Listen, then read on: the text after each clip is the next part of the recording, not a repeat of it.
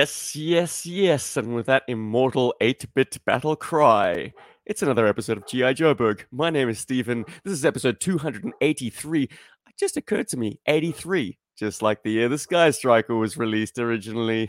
We're going to be getting into some Sky Striker HasLab chat. We're going to be talking about some classic G.I. Joe cartoons and some slightly less classic G.I. Joe tunes.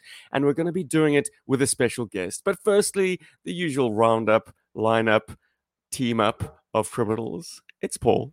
Hello, Paul. Hey, hey, hey, how's it, Steve? And how's it, Bergforce? How's everybody? I hope you guys all cool. Um, I'm excited about 283. And Robbie. Hello, Let's get ready to Robbie. Oh, I, I like that this time it's Steven with the dog in the background. Oh, jeez. it would happen to start barking when the podcast started. Like he was in I didn't even notice waiting. it. He knew. He knew. He knew we were going Yeah. live, and He was like, "Oh, I gotta Hey. go Like- international." He's Steven. He's about to do his podcast. But, And but starting I'm not now. gonna let that deter us, boys, because we Bow do have a guest. So everyone in their Woof. best behavior. It's Brian. However, if you are on the YouTubes, I would urge you all to check out Transfixed, which is a YouTube channel that specializes, I suppose, in fixing and taking care of vintage and new Transformers, little hints and tips. But the guy does so, so, so much more. Starcom, G.I. Joe, you name it, it's there. Hello, Brian. Hello, thank you so much. Thanks for having me on to, to ruin your podcast. I appreciate it. hey, no, we ran it ourselves. Don't worry. You're the man to talk about our ruined Sky Strikers. I mean, our, our wonderful Sky Strikers. It is sublime that we have Brian this week because not only did he receive his and has gotten well acquainted with it, but as I say, if you have checked out his YouTube channel, you know this man knows how to make some quick nasty fixes to some some toys that just just need a little bit of extra to push them over the finish line. But it, let's kick things off the proper Joburg way. Brian, your GI Joe credentials, we gotta have them. Your Sure. classic favorites, a figure from the GI Joe camp and Cobra camp that you enjoyed, and your favorite vehicles. What oh, Okay, sure. are they? Mm. Well, yeah, I, I, I've been into G.I. Joe for a long time. I guess probably this is the second year that it came out. Um, I have a hard time picking favorites, honestly, but uh, you want the Joe's first? I guess Joe should be first, Dude. Um, we are captivated. you Okay. can't go wrong. uh, yeah, like I said, probably uh, probably Outback, I would say, for the Joe team. Um, I think Mm. Tamarak probably got the most play as a figure, but character-wise, I'd go with Outback because of that story arc that he had in the comics, where he was in Cool. Borovia with the other yes. Stalker and Quick kicking them, and uh, I just really love that story where he had to make his way, you know, back to the states on his own and hide from the Borovians. I, I just really love that story arc. It was amazing. It's gripping, man, and Yeah. told with so much heart. Like I, I'm always reminded of like this wordless panel of Outback left behind. Uh, once, once Stalker and Quick Kick and Snow Job had been freed and returned back to the pit, like he's kind of on the outs because everyone regards him with like contempt. yeah, It's like he abandoned them in the eyes of the Joes. But then Stalker like rushes up to him and says, "Man, the only thing that kept us going in that hellhole was the thought that you made it out, and you could tell everyone else." Like that is some very, very strong storytelling. Kind of miss that these days. to be honest. but yeah, brilliant, brilliant. What a great, great arc to gravitate towards. But now I want to know your your Cobra figure, man. Cobra figure depends what day of the week you ask me. I kind of flip flop between Zartan and Firefly, uh, but uh, Mm. I'm gonna say Firefly is probably probably my favorite, at least. to me. Ooh, and all the Zartan fans out there bite down on something hard. I don't know, man. I just I think Zartan is off the wall in all the best ways, whereas Firefly seems, well, yeah. I, I suppose he's a he's a cipher. He's whatever you imprint upon him because he's really just a mystery. yeah, he didn't get a lot of uh, uh, media attention, I guess. it's Not as much as Zartan did. Until he uh, became the faceless master, ironically. Oh, uh, and then, then, then he got a lot of play. He Yeah. was soliloquizing inside the, the, the landlocked freighter, Hamlet style, with a, a skull in his hands. I mean, honestly, is this G.I. Joe or is this Shakespeare? Um, anyway, okay, vehicles, bro. This is where things get interesting because once again, you are into modification, into repairs. What vehicles rocked your world as a, as a youth? As a youth, yes, definitely. Um, that one's easy for GI Joe. Is this the AWE Striker? Um, just I know that that one is the one I played with the most. Um, it's I still have it. It's really guilty because I was just always outside, you know, playing with my AWE Striker in the grass or indoors. And, um, I had I I actually had a lot of GI Joe stuff as a kid, which is kind of surprising to think back at because you know we weren't a wealthy family, but uh, but the Sky Striker definitely got the most use. Uh, sorry, the AWE Striker. it's a striker, all right. Look, I mean, the, the, great thing about GI Joe was always it's especially next to Transformers, it seemed that much more attainable and affordable. Like I don't know about you guys, but my weekly allowance could afford a GI Joe every week if I so choose so so chose to buy a GI Joe. I think the toy prices quickly outstripped my allowance because I remember saving up for action figures beyond that. Like by the time we got the Toy Biz X Men, I think it was like three weeks pocket money. But yeah, at, at least at the off, the late '80s, early '90s, GI Joe wasn't wasn't the the the the the, the, the rich kid's toy necessarily. Mm, Yeah, exactly. That was a great thing. You could always pick up a figure on your allowance, as you say, right? Or if, uh, Yeah, if I mowed the lawn, then you know I could get a vehicle. So. boy, have things changed. I don't know if kids are getting twenty to forty dollars a week nowadays. Whoopsie. I don't know. It's crazy though. The, the classified are they're forty four dollars here in Canada where I am. Oh my word. Yes, I do. Ca- ca- I, I remember catching wind on your channel of, of your, your recurring complaint that they are just too highly priced for what they are. Hmm. Got to get that Marvel Legends dollar, in spite of the fact that Hasbro owns the IP. But you still owe us a toy, don't you, Brian? Your Dun, dun, classic dun. Cobra vehicle Cobra. favorite. Yeah, that was a tough one. I, I had to think about that. Um, but I settled on the night landing of all things. Um, that Ah, the little- Firefly connection. yeah, Yeah, I, just- get that. I love that little raft. You know, I could just, I could just imagine so many scenarios where I'd use it. You know, just sneaking up on the beach, hiding it, going to do a little mission, go back to the beach. I remember, like, for me, the first time I ever saw that was in uh, Mark Bellomo's book, right? And I remember seeing it and going, okay, it's a plastic little boat. And the only little boat that I've had from G.I. Joe up until that point was Tracker's inflatable little um, dinghy um, Oh, yeah. Zodiac. And uh, yeah, that was kind of a little bit of fun, whatever's. But when I got that 50th anniversary re-release where they they packed in the, the Cobra Night Landing, I couldn't believe how much fun I was having with that little night landing boat. It was just, and it's the most simple piece of plastic, but like you said, it's just full of adventure. Mhm. So I totally get you on that. I feel you 100%.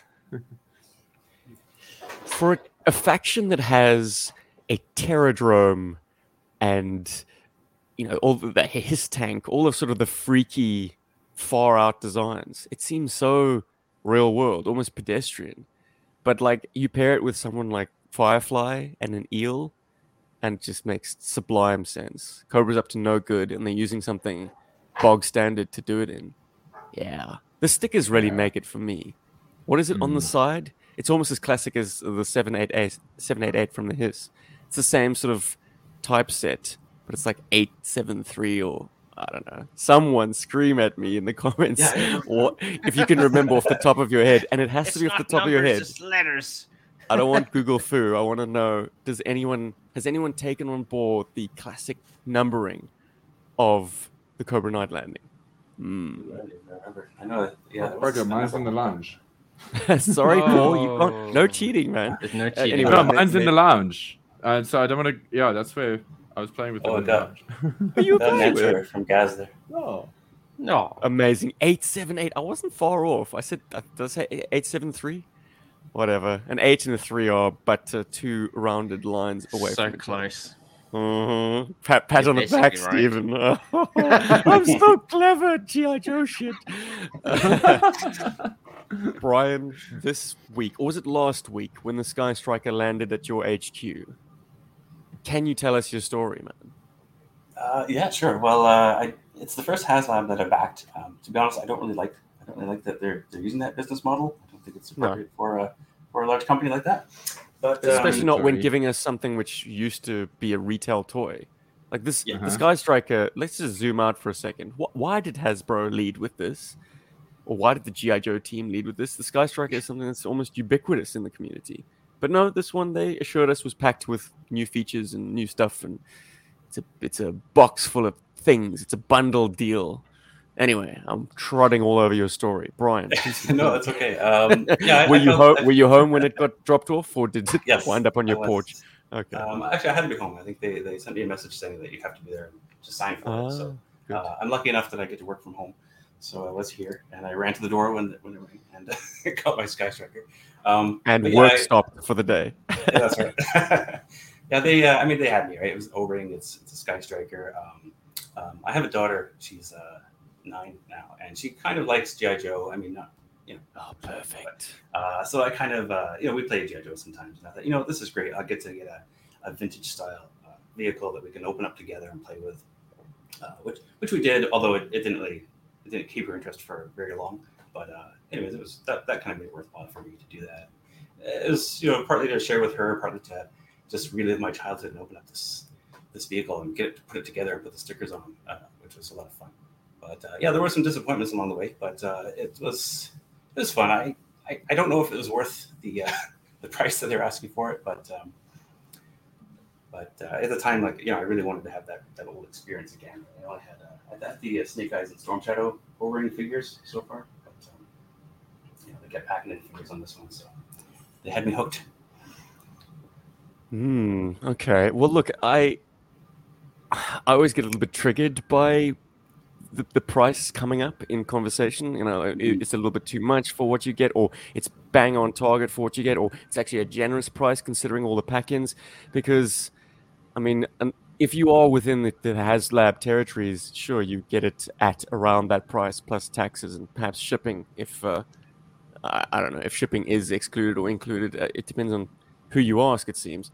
Um, but for the rest of the world, man, like GI Joe has a fan community all over the place. This this podcast is is evidence of that, and like the means.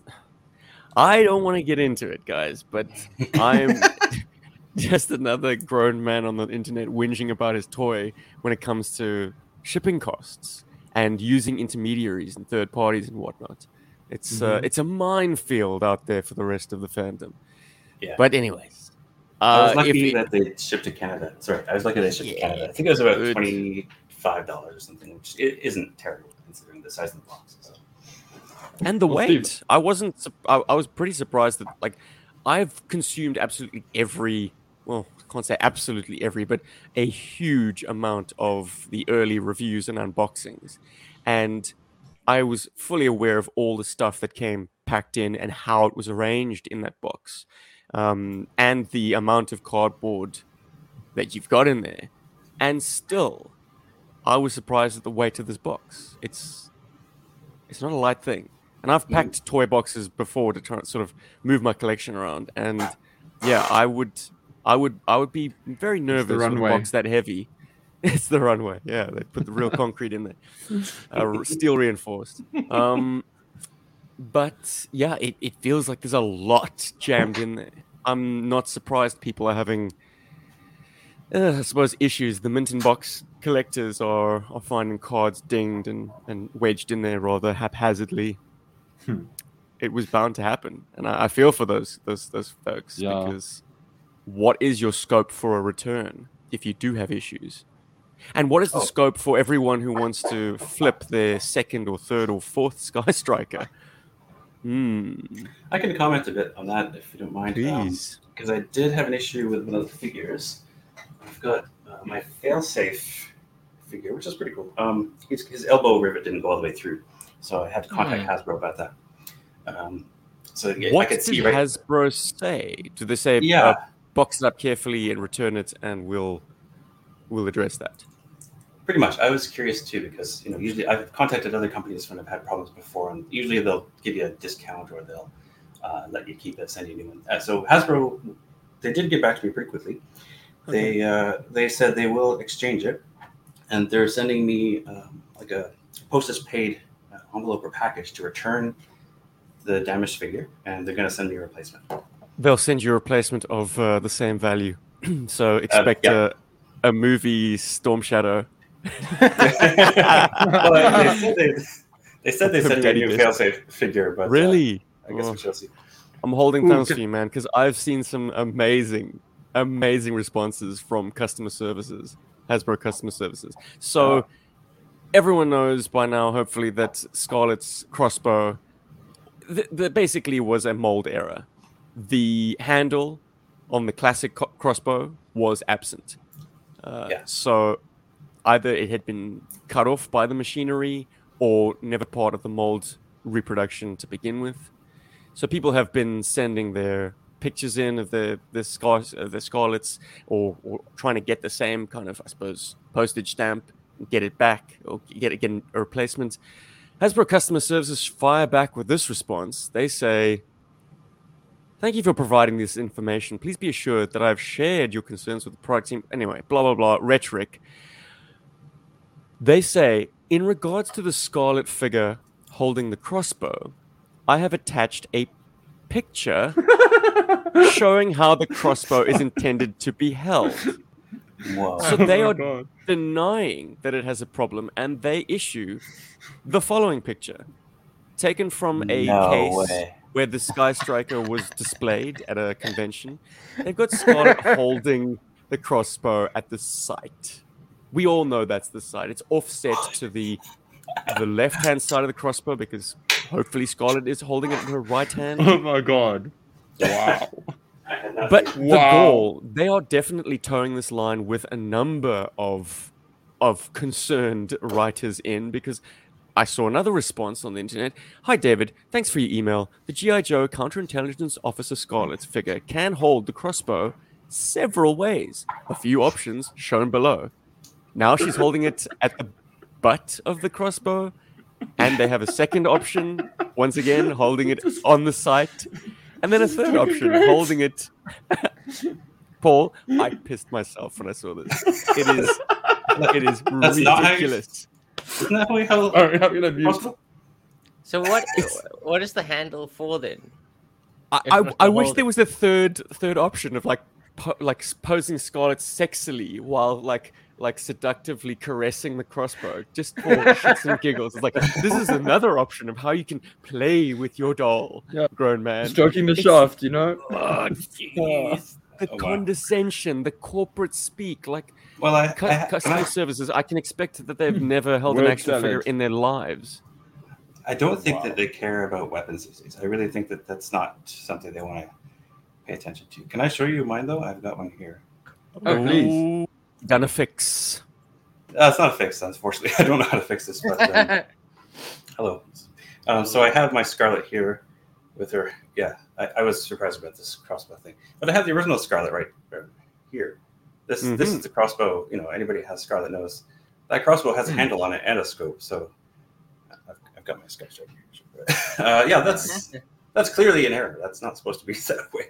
And I also had an issue with um, with uh, Scarlet having brown hair. Um, I thought Mm. Scarlet was supposed to have red hair. Very cov- cover girly. Odd.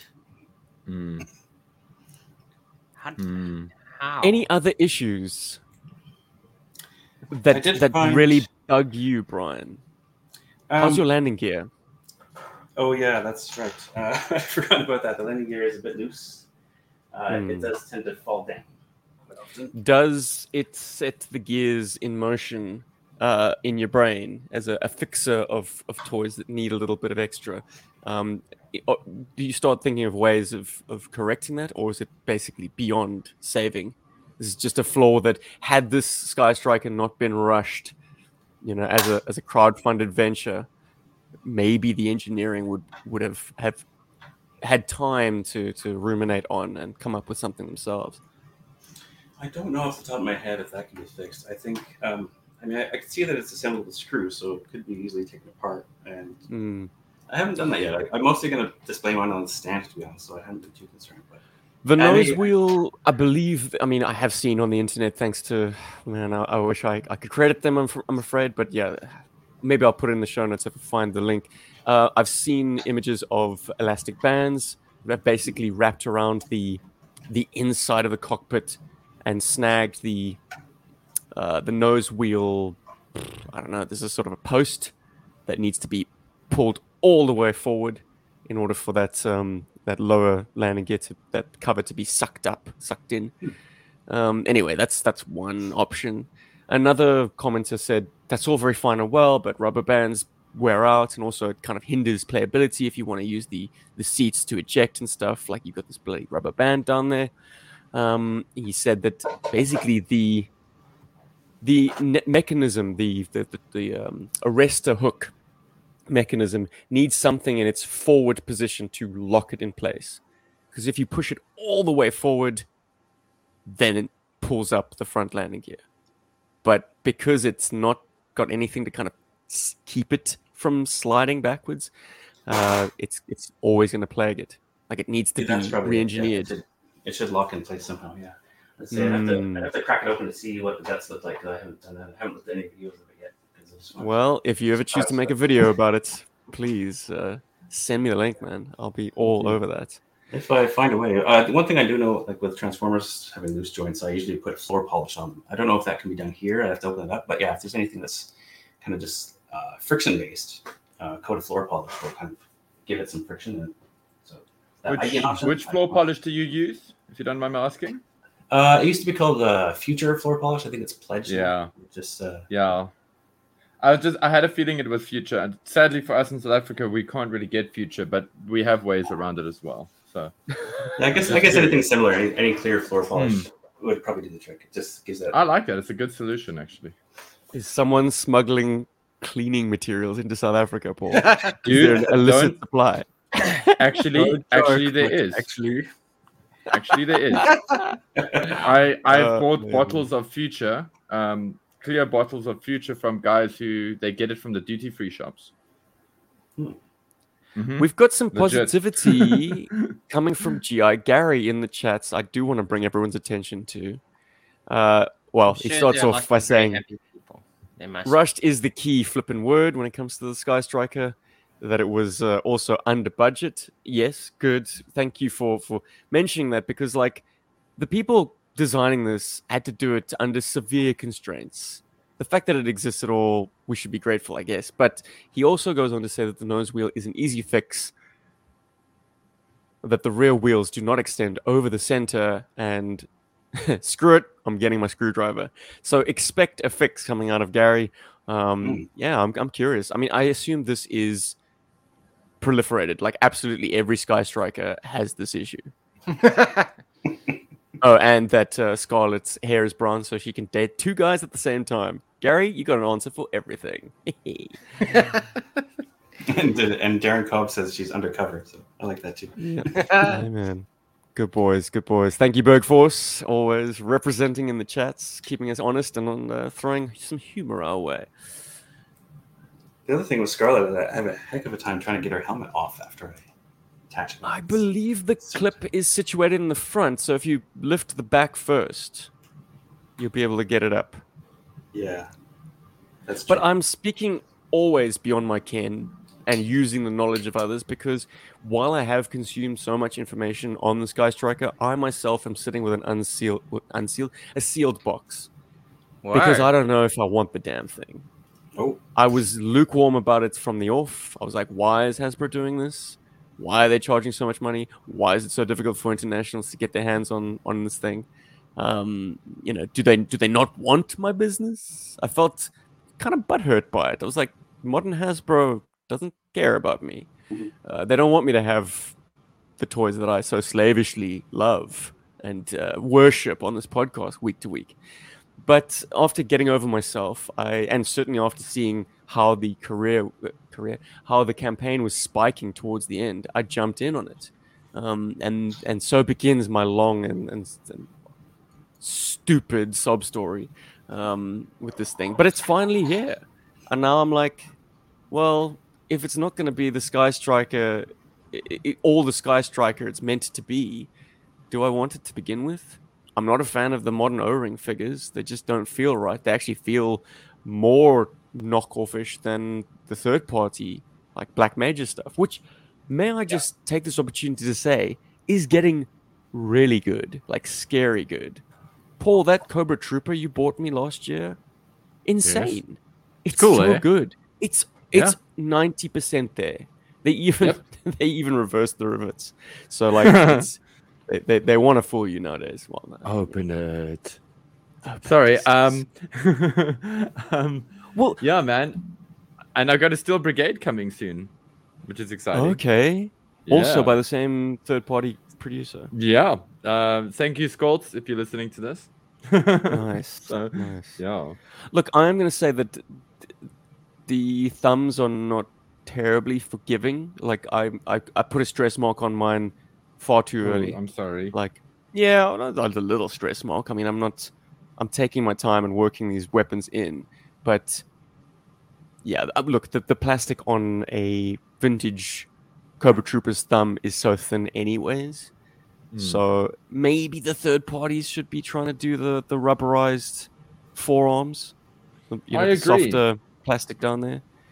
Yeah, because one of the like newer toys that I got, and I'm just going to use this moment to talk about it, is an Alley Viper, but I, it's a blue Alley Viper, but it's based on the version two Alley Viper. Um, And I think this is like a 2002 release or something like that. And he's great because he's got these rubbery hands, and I don't have to worry about his helmet snapping off the pegs too much. Um, and yeah, it's just like I saw it and I was like, wow, that's unusual. I'm gonna grab that, you know, because these guys are so hard to get anyway.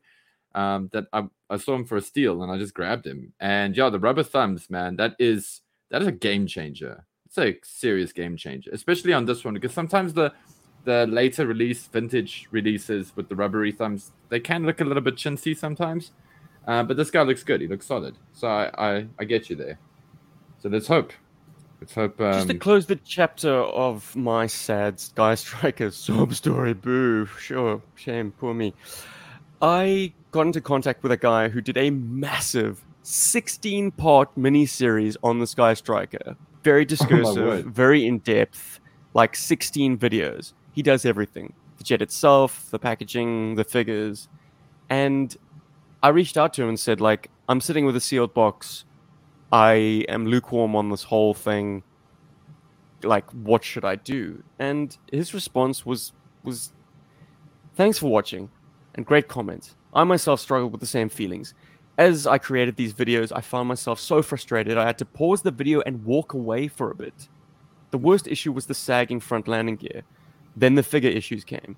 At this point, I didn't want it anymore. Then the decal issues just aggravated me.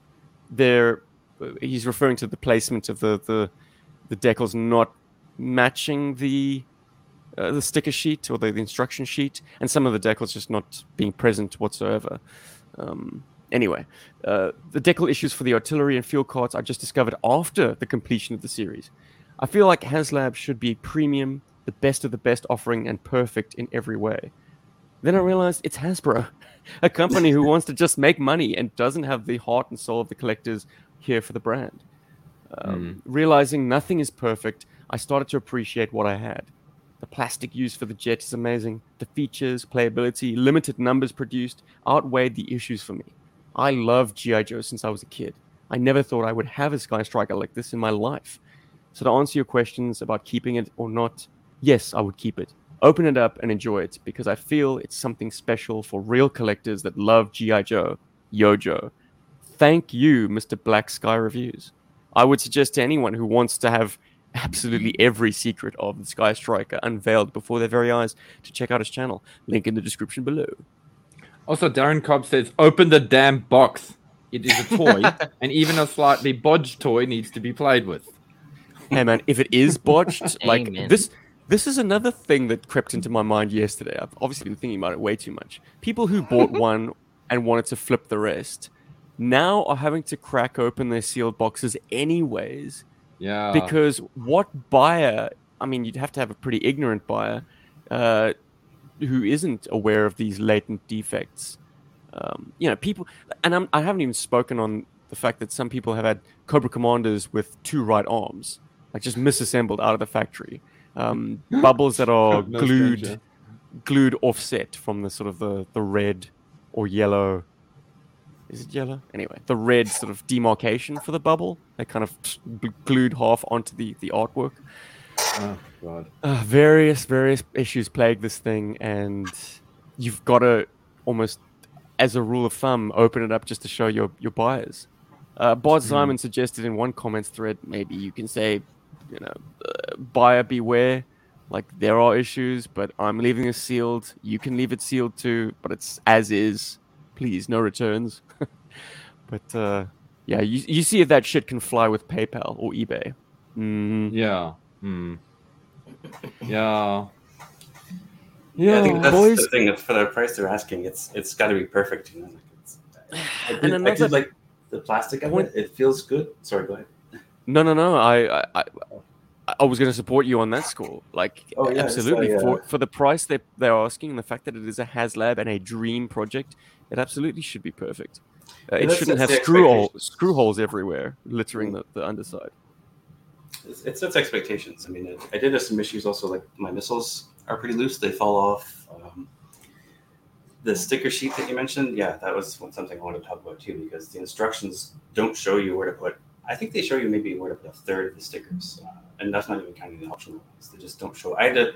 What I did is I went online to um, uh, 3D Joe's and I looked up the instructions for the original Sky Striker and used that as my reference to where to place them because it just it just doesn't show you where to put those stickers. There's also an outdated uh, graphic, the, the little fuel. Yes. It looks like an older design where there's a seat in it, so it doesn't really line up with the actual oh yeah, the line art is is is just a reuse. They cut and pasted. Uh, did you notice? And this is uh, credit to Audible Interlude podcast or the Needless Things YouTube channel.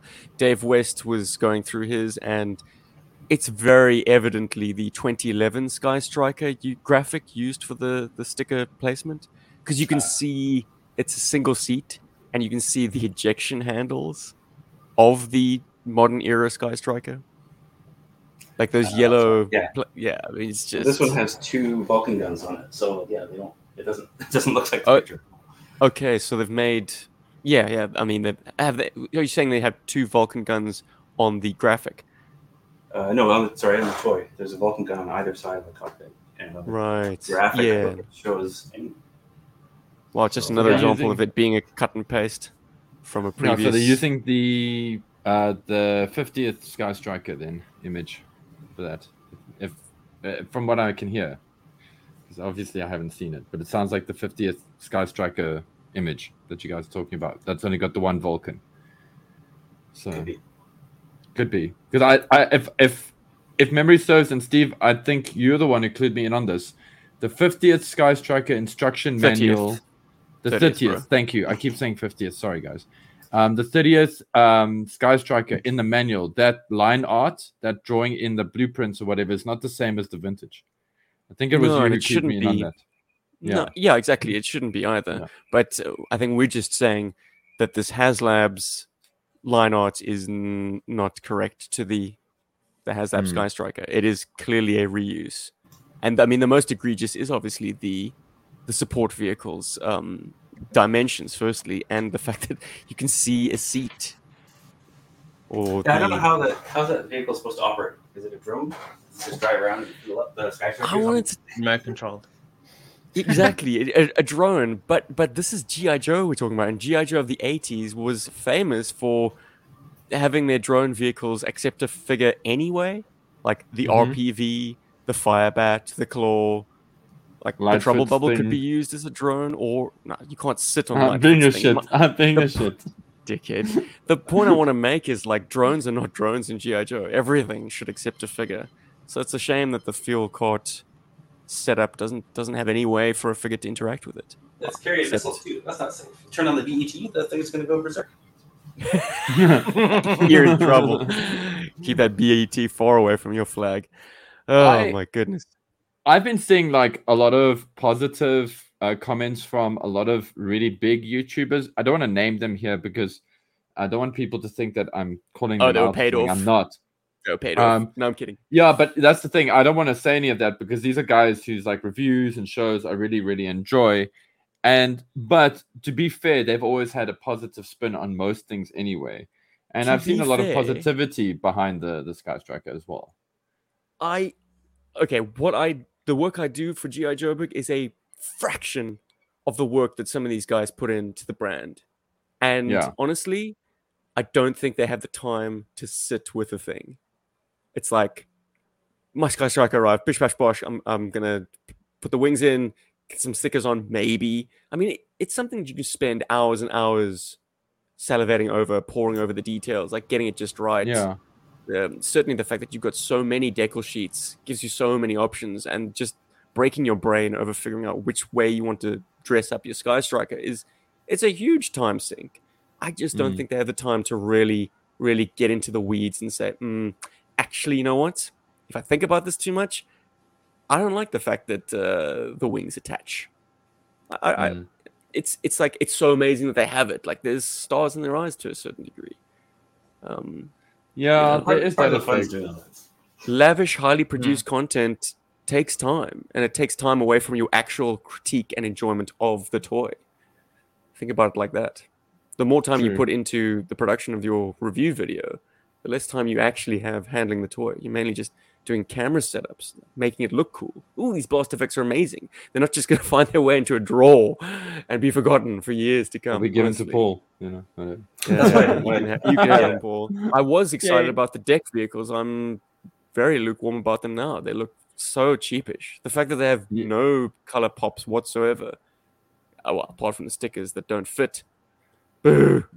Yeah, the, uh, That's the, because you Nothing can I didn't want to do a, a video on this one just because I wanted to enjoy it for myself and not have to rush to put something on. Mm. So I just I stayed up spending hours putting on all the decals and measuring where they're supposed to go just to get it perfect. And um, so I think you know I was I did notice the, the problems that we're talking about, but overall I, I'm pretty happy with the jet. I think they dropped the ball with the figures. The card backs are a lot better. I'm glad they fixed that.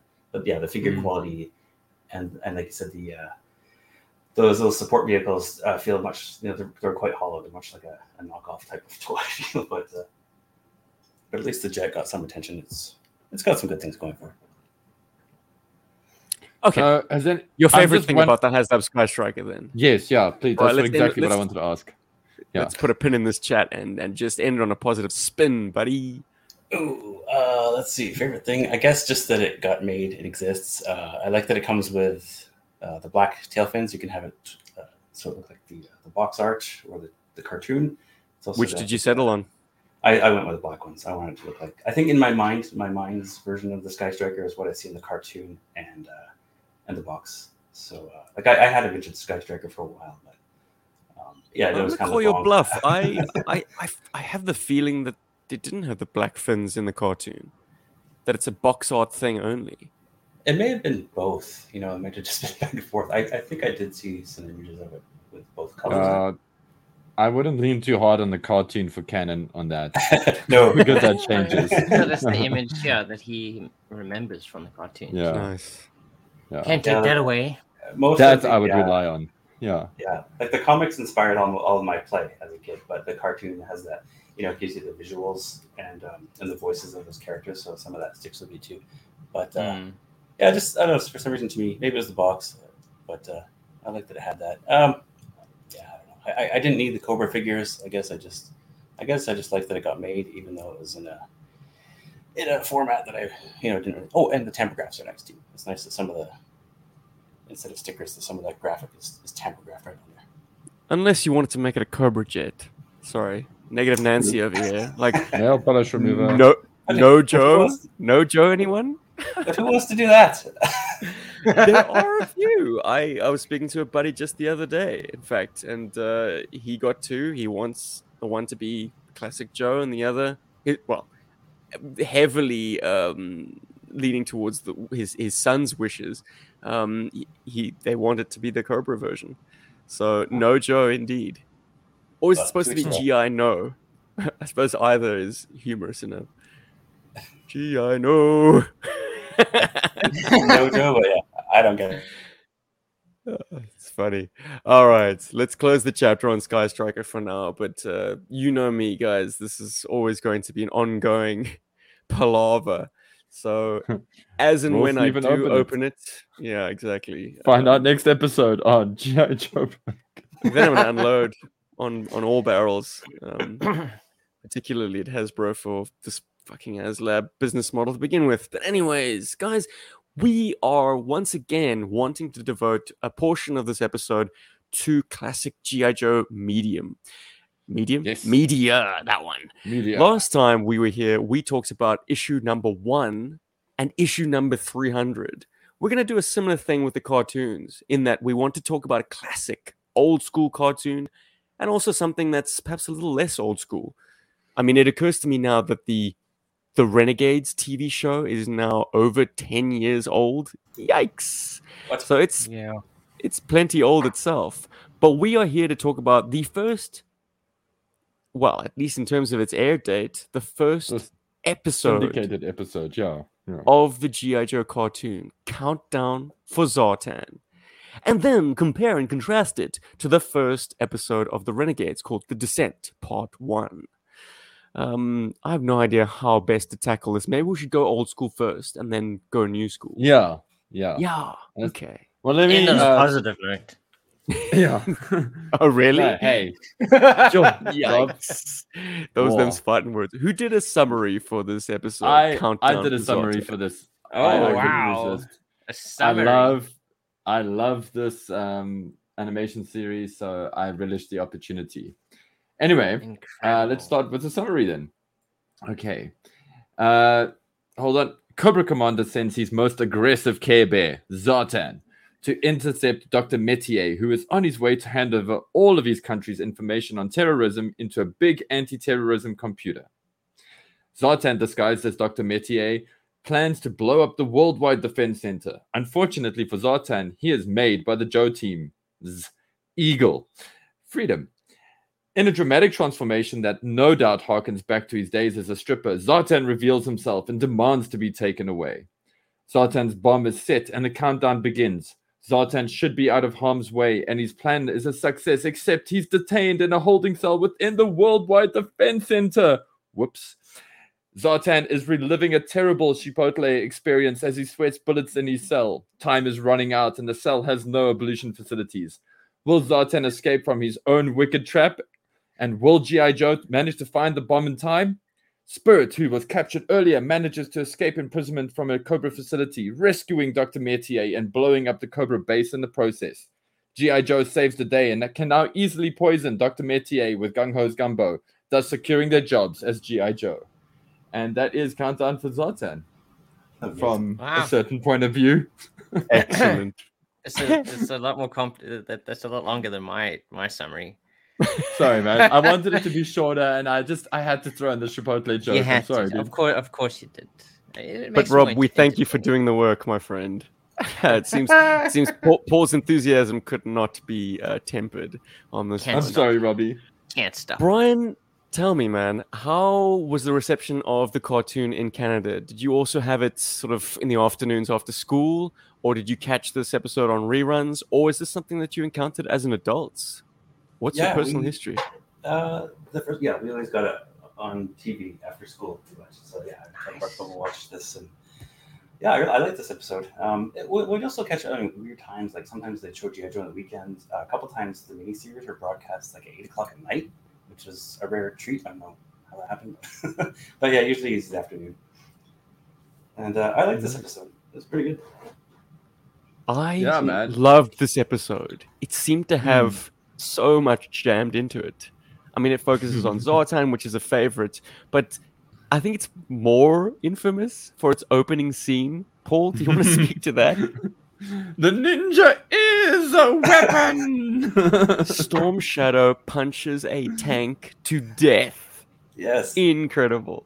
Street Fighter. It's a great um yeah Love it so absolutely street fighter and i mean it's a it's a great i suppose line in the sand between the dreadnoks who are totally uncouth but very violent and have superior weapons apparently which can just rip through tanks and burn buildings down off their foundations Amazing. amazing um and and storm shadow who just uses his fists and is like yeah I- i'll have you cobra recruits doing like yoga poses that's very that was Yeah. cool to see some Yeah, Cobra standing training. crane. Yeah, it's great. I learned, I Yeah, learned it a is. lot It from is that. cool to see Cobra training because, like, you get to see the kind of like Cobra training uniforms, Yeah, which, which you've never really seen before. Yeah. it- Instead it's- of it's giving a them, cool like, setup. instead of giving them vests and shorts, they're doing their training in like balaclavas, like full which on. is so brutal. yo, I suppose Yo. yeah, maybe it's all part of the psychology of Cobra. It's like you are going to sweat yourself to death to uh, Yeah, and finish this Prove their training. stamina. Yeah. Mhm. But um, there is one like cool instance in this show that I don't know if it's like intended. It's just my brain likes to link it. Is uh, Storm Shadow's tank chop that he does? He also uses against Spirit in a fight, and Spirit manages to like block it, Not like explode. manages to deflect it, and not.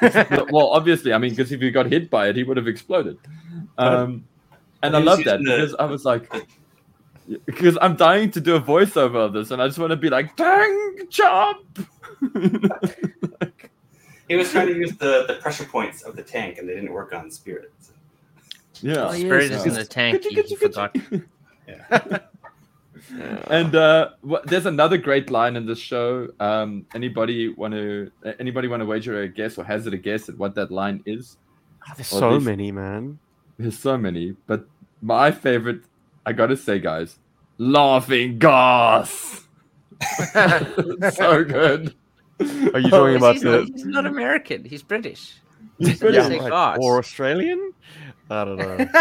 It's- the, ac- the accent work has always been very broad, uh, but we knew less about dialects back then. Like, I, it was the '80s, man. You couldn't like YouTube. How do you say gas in Australian?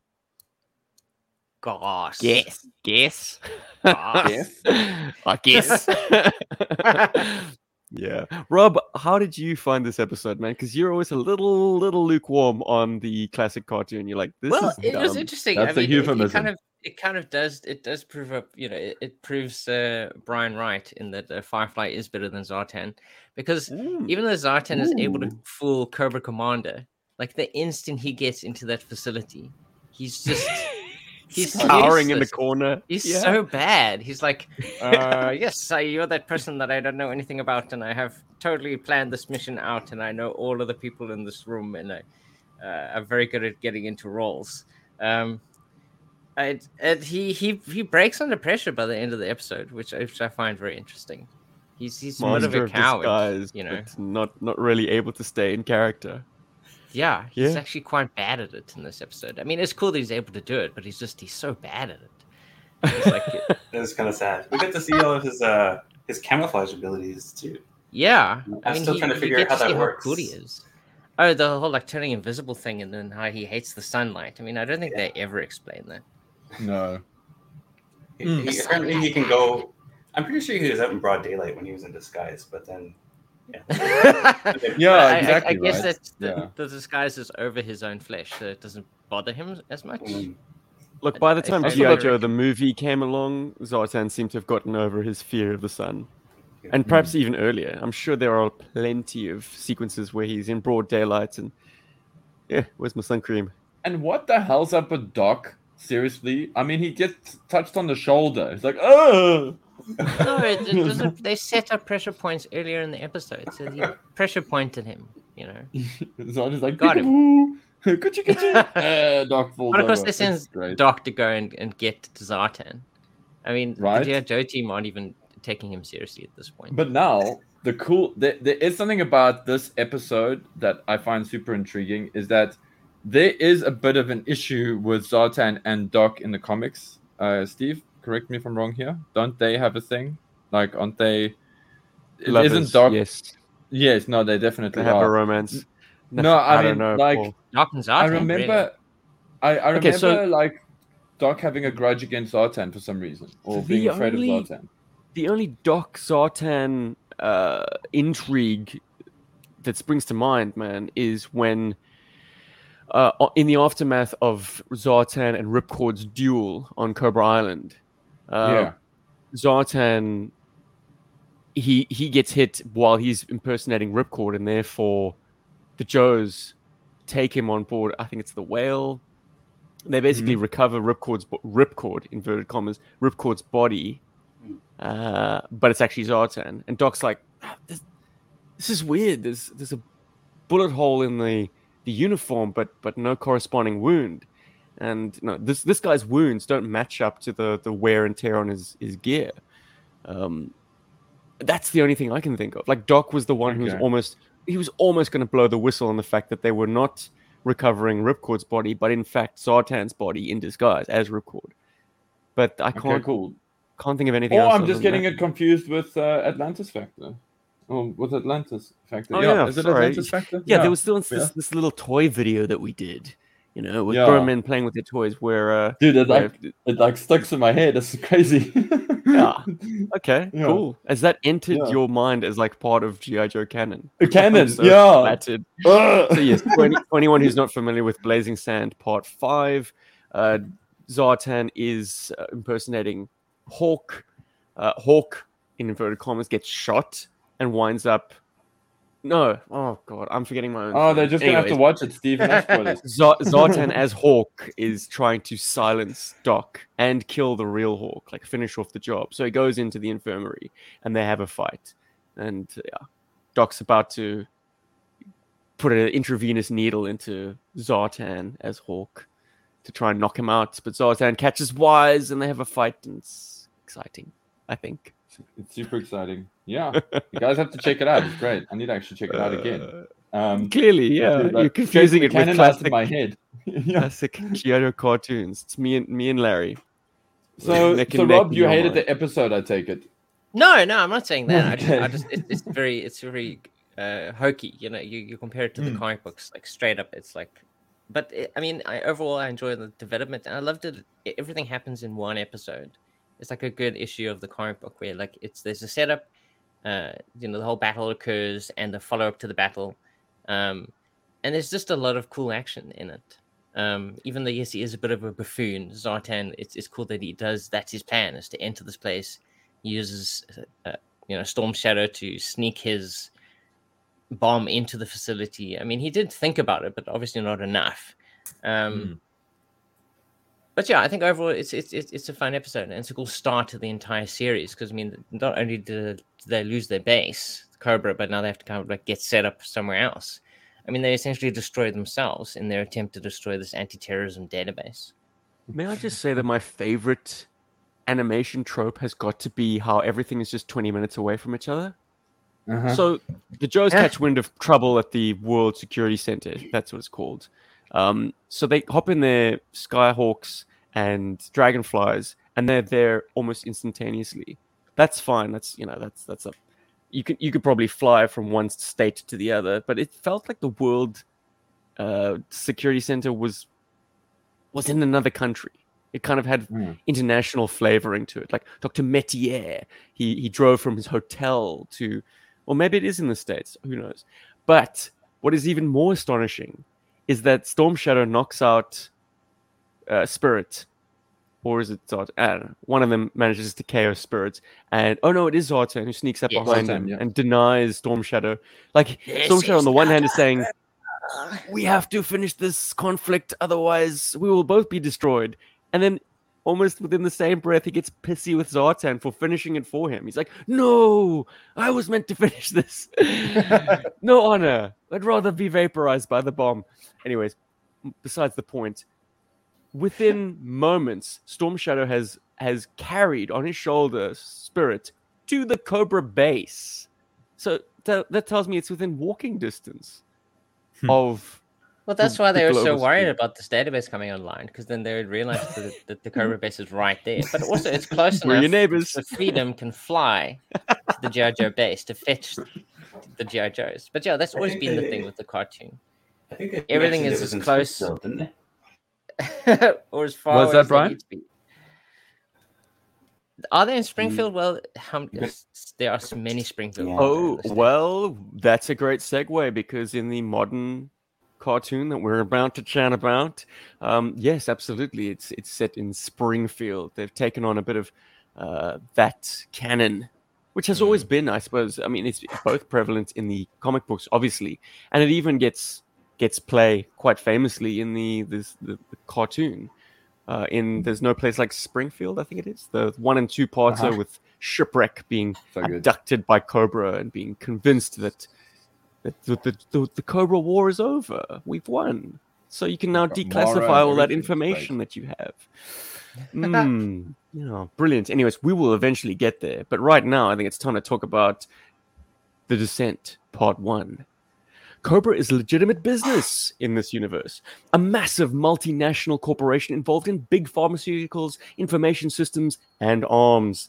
A seemingly random group of US Army soldiers who have never met before, comprising of Duke, Ripcord, Roadblock, and Tunnel Rat, are selected to accompany Scarlett, a junior officer and Army intelligence, to Springfield, where a massive Cobra headquarters is located. Along the way, they encounter a very cold welcome, get assistance from a mute ninja called Snake Eyes, get involved in a firefight, encounter Mindbender and his blue, gloppy bio vipers, and almost become bio vipers themselves. They escape and destroy much of the facility in the process, but lose record and the evidence of Cobra's illicit activities in the process, leaving this ragtag group with all the blame for the incident. Only one man can help them, General Clayton Abernathy. But without evidence, there's nothing Hawk can do.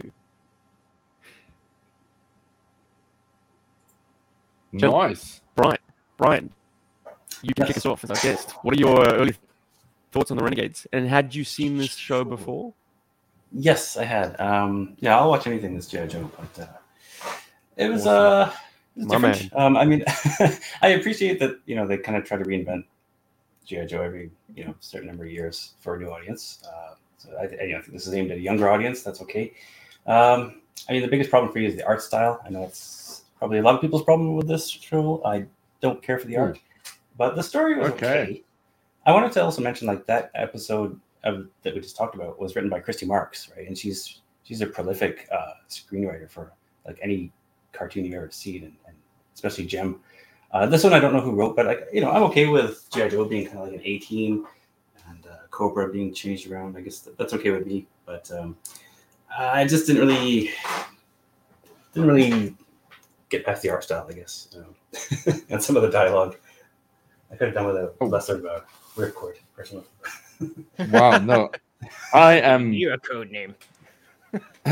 I Paul, I- as a guy who's involved in a lot of modern animation currently, what's Oof. your Yeah, I got opinion? Well, I got- on? I got high marks for this show, dude. Like, like I, I, this is my thing. I absolutely love the character design. I think it's really, really great. And the guy, I think his name is Clement Sauvé.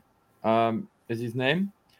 Uh, is the the character designer for this? Shame. Sadly, he passed away. It's actually one of the reasons they had to stop the show.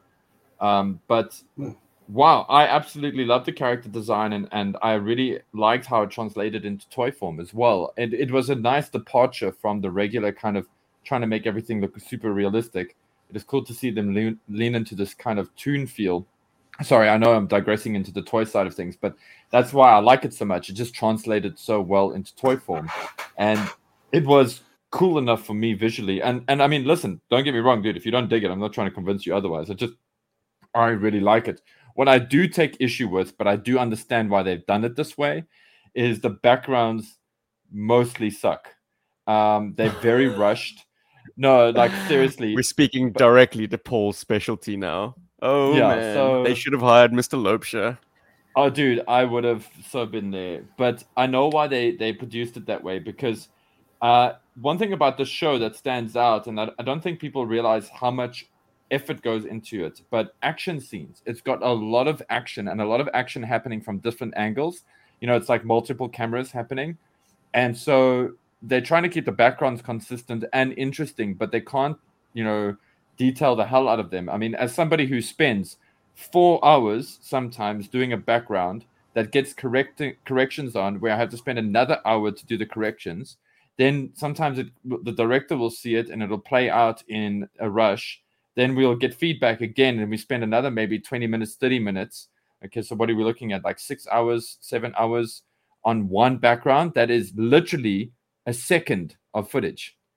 Like literally there's enough you you only uh, there are times when I, if like celia watches any of the rushes that i that i have from the show that i'm working on i literally have sp- i've actually spoken to celia and said please when you watch this watch it don't look away don't do anything watch it because if you look away for a second and it's one of my backgrounds it's going to annoy me because it's like it's, it's like a blink or you miss it so i understand from a production point of view why they went that way i just don't necessarily love it uh, I think some of the design for the backgrounds is very, very haphazard. It's, it's a bit crazy, but otherwise, yeah, altogether great show. I love the action.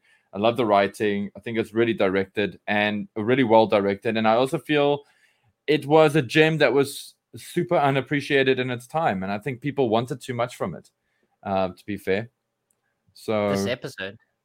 no, well, yeah, well, the show in general, but yes, this All right. episode is great. And watching this episode reminded me of that because I remember when this episode was coming out, we had to download them, and uh, it was one of those like, you know, I was like, I was really excited for the next one and the next one and the next one, and checking it out. And I think um, uh, I can't even remember the name of the guy's channel anymore, but he had, used to have a really great website, and he would also do like a synopsis on every episode, and it was exciting. There was a lot of energy and excitement about the show and it ultimately just failed sadly but looking at this first episode I, it still shocks me that it did because it's so good actually um and that's enough paul gushing so Well, it, it's, onto it's somebody else interesting. I mean, yeah, Yeah. I'd, I'd probably agree that I prefer the art style of the original series to this one.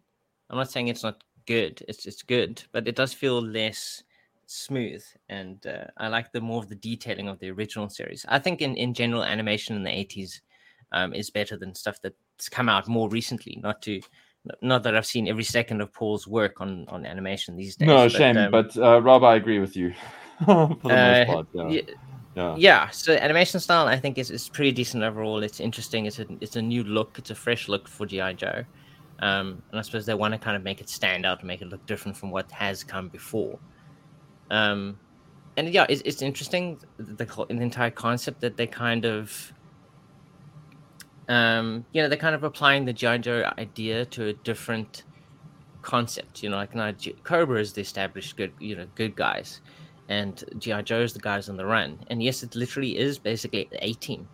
Um, I think I think that's always the, the impression I've always had of it, and I I think that comes across quite strongly. Um, yeah, and it it kind of it's kind of like a like a cold start or kind of like a very rushed start where things just happen. You know, it's like we're choosing you guys, and you're going with this lady to the space, and and why are we going there? Oh, we don't know, just for reasons. And then the Cobra guys are like, oh, wait a minute, these are army people. They wouldn't be here for no reason, but they don't have a reason to be here. Let's attack them. And then for some reason, Scarlett's convinced that Hawk will help them without ever having met Hawk, and Hawk never, never ever having met her either. So it's it's very surprising that she's so convinced that uh, that like I know he's going to be able to help us. I was right about Cobra being evil, so uh, he'll be able to help us defeat Umbrella. I mean Cobra. Um, Bit of a contradiction there. Like Scarlett seems so composed and so sure of herself at every turn, yet Hmm. she's just this big conspiracy theorist who is backed up by absolutely no one. But these are Hmm. just ways in the stakes being set. Like I'm gonna give that a wide pass because yeah, no, no, for I- sure. I mean, they're setting. Up. I think it gets to the point really quickly, and it does that interesting thing that that Paul's been always uh, having a, an infatuation with, and that's a legitimate face of Cobra. Like Mm. Cobra, in the eyes of the world, are these saviors, and they are looking after our best interests, but actually, they are on they're skirting legalities, and and their science is completely illegal and unethical, and Scarlett is a whistleblower. So there's almost like this this corporate watchdog aspect to GI Joe Renegades. That the Joes are not so much soldiers fighting this battle against a terrorist organization as they are like well, exactly that, like these kind of um, legal eagles, these watchdogs. They're It's, it's an interesting. Food and Drug Admin. yeah I remember being kind of put off by this notion originally. It seemed like once again politics playing a heavy hand in our kids' entertainment or grown-up kids' entertainment, and the fact that in the 80s you couldn't do a war cartoon, so they made it about terrorism. But in the noughties in the 2010s, you can no longer do a kids show about terrorism.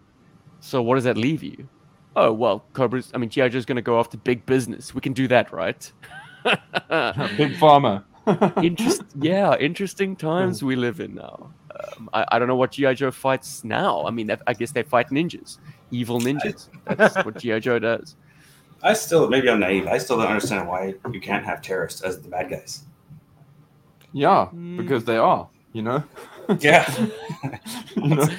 What do your terrorists look like? Hmm, I don't know. Hmm. I mean, there were there were naysayers in the era age. People saying, "No, no, you can't have a military," but they just pushed ahead and did it anyway, and it worked. So, But to, Actually, to, to, to put a positive spin on all of this, like while I was off put by it back in 2010, 2010 or 2011 when I first watched it, and I was like, I don't want to watch the A Team G.I. Joe adventures. I want to see Sky Strikers. I want to see big battles. This is not going to give me that. It's a very subtle, on the run kind of show, and this sets it up quite sublimely as that. But now I'm like, yeah, this is a tight show. The scripting Mm. feels tighter. Like all the gags kind of have setups and payoffs. It's very snappy. It's very like we know we're writing a cartoon, but we're definitely playing it towards an adult audience. Um, so it feels like it's made for us in a sense that the Sunbow cartoon, classic as it may be, is kind of dumbed down and very much pointed towards children watching this over their their after school lunch or I don't know at, at eight o'clock at night if you were lucky enough. But to be like fair, dude, like, oh, you go for it, Brian. Brian, Oh. have it. Um, um, I mean, this is more for later episodes, but I also like the concept of having like a, a character of the week. You know, they have some episodes where Oh a new yes, Joe member come in, Mm. or Cobra person, so they got a little showcase. That I, I got to kinda push those other toys into the line, you know. or we want to do a classic airtight. Well, we, we got to pen an issue, um, an issue, an uh, episode of the cartoon for it. Then, yeah, Um, smart. Although, uh, Steve, uh, it just so happens that Countdown for Zartan is one of the few GI Joe episodes that teaches you something about um, military hardware that is quite surprising, like the whole plastic uh, explosive thing. You know, when he throws Oh. the ball and he's like, by itself, it's nothing. but if you put in a detonator, and I was like, wow, they got away with that. That's that's set, hmm. setups and payoffs as well. Like that's Yeah. some, some pretty smart writing too. And look, they hang a big lantern on the fact that Zartan is using a digital watch so that he has an accurate readout of the the bomb's timer.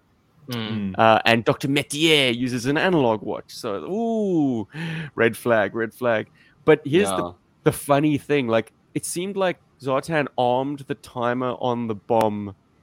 We're jumping back to Sunbow in case anyone had not noticed. Um, he, it seemed like he armed the bomb by pressing a control on the watch. Like, that's what set the timer. So when Gung Ho pulls the switcheroo and resets the, t- the the watch, I mean, maybe the the, the the radio signal doesn't transmit, or maybe that's not how it works. But like, it just occurred to me, shouldn't the timer on the That bomb have been a also have whoopsie. reset? Yeah, that could have been a No, big it's very, whoopsie. it's very And- irresponsible. And, and Recondo at the end, he's like, "Hmm, it should be this wire." Oh no, it's not. Let me Put put it it back. back. Where together. is the pet back? Why is, why is I Recondo should have put disarming that the back. bomb? Yeah, oh, that's hilarious. Let's get the jungle guy to disarm the bomb. I know. yeah, that's the other thing. All But the it- wrong specialties. it is- It yeah. is very smart writing, though, of all. I mean, the, the original Mm, episode, yeah. the Sunbow episode, because there is setup in this payoff, and there's reasons for why certain things occur. You know, there's you notice that the watch is wrong. The characters, you know, and it has to be a digital watch um, because it's easier to kind of like work with. Um, so I think overall, both both episodes are interesting. They have good setups for themselves. I mean, the first one for within itself, and this one I think is obviously setting up a lot of stuff in its own world and trying to establish like what is Cobra, what is GI Joe in this in our version of GI Joe and Cobra, and I think both did a good job of of. I think both both both are very well written episodes. I also love off to an that. exciting Um, start then. Oh yeah. and back to yeah, yeah, and, and back to Mhm. Renegades. Like some of the things that I really love. I mean, like high points for me. I mean, aside from all the gushing I did earlier, but like to put it in point form, I love that they've made some of the characters kind of unlikable. Uh, Scarlett. They make Scarlett very unlikable um, on the offset. I am the is superior quite- officer. I am the superior Exactly. officer. How many times does she remind Duke that she's calling the shots? Which and I love an that interesting that was power Yeah. reversal. Yeah, it's good. And it's also very brave and it's a very good like lesson to like younger viewers as well you know about modesty and and you know and no, no but it is it's, woman. No not necessarily no well that but like also like duke takes it in his stride as well you know and he also understands there's a chain of command etc etc but like that kind of thing comes across quite nicely. I love how insidious cobra is like how it's got its um tendrils in everything and how you know you even have the whole military conspiracy that's happening and and to put that in a cartoon is great because you know that's that's giving the storytelling an extra layer uh, which is cool if you're like a grown up uh, and you're watching this with your kids because obviously you appreciate that and your kids also appreciate it on a different level. And then um, making the Joes kind of young. Well, I know I, I'm seeing it a lot in the comments here as we're chatting, but making the Joes quite young was a good thing because a lot of military recruits are quite young. And and it does add to the whole greenness and it does make them kind of relatable to the audience that they're trying to target, I feel. Uh, so I, I like that as well. I, I enjoy that. And then once again, man, the action in this show is just fantastic. It's so Mm. cool to see Joe's shooting things and doing military stuff and being overpowered and then, you know, having to take cover. And I love that. And then the Bio Vipers just, you know, having something fun to blow up on screen is just, it, it's, it's a visceral experience and it's great. So, yeah, I've got a lot of love for Renegades, clearly. Good stuff. I'm Yeah. curious though, gents. Like, I, I do want to get some positives and and maybe some criticisms out of both Brian and Rob. But shall we rate these episodes against one another? And bearing in mind, guys, uh, at least for the permanent members of this podcast, we're gonna be spreadsheeting these ratings. So you're gonna have to stay stay consistent with what's to come and what's yeah, yeah. Maybe leave some room for for things to get better or worse. Um, Brian, we, let's start with you, man. Can you pull your highest points from both shows, your lowest points, and rate them both on a scale of one to five? Yojo Colas. Ooh, what the fuck, Yojos? Um, yeah, well, I prefer I prefer the old cartoon, but you know that's because I'm an old. I prefer everything that's old. And um, I guess I would give the Countdown for Zartan. Uh, I give that a four out of five. I guess. Mm. And I, uh, yeah, I like the story. Um, I, it, it was kind of sad seeing Zartan like fall apart, as you guys mentioned there, but uh, uh, I thought it was fun. And um, Renegades, uh, like I said, I, I don't like the art, but everything else was good. I like the uh, the characters, except for the the code name thing was a bit annoying, so I'm gonna take a point off for that. I, mean, I don't know why. Yes, I'm glad you mentioned it. So throughout the whole episode, now this is an example where the, the writing is not not tight. Uh, Ripcord is is busy doling out code names just just haphazardly. He's like, pick a lane, roadblock, because roadblock's walking rather slowly and and is getting in Ripcord's way. So that's how that name sticks. And what you've been walking around a sewer tunnel rat? Because tunnel rat smells bad apparently. Like they seem very wedged in. I don't like that. I don't know why. Like, I mean, I think it's fun just to have code names because they're military Yeah. right? But uh, Absolutely. I mean, you could do that, but I, I don't see what what the point was. You can ignore Ripcord's. Uh, yeah, you, you you could just have them have code names from the outset, and because how do you explain Duke? He, Yeah. I mean, he's got his his code name right up front. They call him Conrad Duke Hauser. Um, anyway, it's Well, that's why he I wanted like that they give everyone insult. code names because he had his already had a cool nickname. So he was like, ah, I want everyone else to have nicknames. He picked his own. like Duke get to have a Michelangelo. cool it it was forced and it was unnecessary. That's the only. Oh, yeah, I, Yeah, no, Yeah, I, okay, yeah. it is, I- it I is, it is So, uh, cringe. what, what, how, What- how would you rate it uh, otherwise, Brian? So otherwise, I'll give it a I'll give it a three out of five. And uh, like you guys talked about, I think the story was pretty good and the, the writing was all right. So and, and yeah, the action was pretty cool. Even though they had the yeah they had the laser guns and um, I think it's it's probably smart having the bio vipers because you know I get you don't want to be you can't be shooting people or having the the walking through the field of laser fire like in the old show. So bio vipers are a good way to have an enemy that you can actually shoot at. So. Uh, yeah, they kind of like So- moved away from robots and made them into bio thing monsters. But guys, we do see human characters taking hits.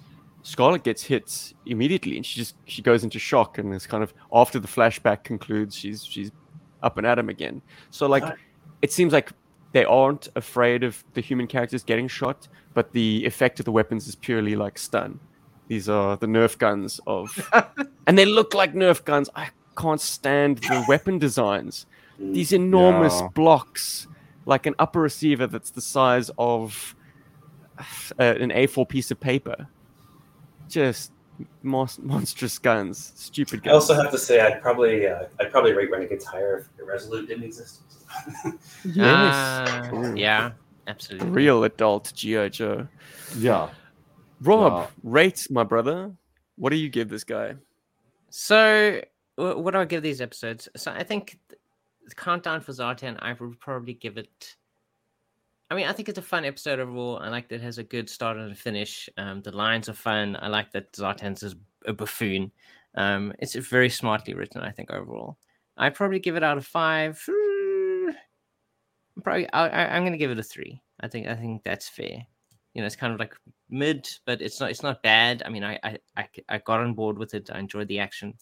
Um, and I'm excited to watch more. I mean, I have I have watched most of them, and obviously I'm going to watch. I, am excited to keep going.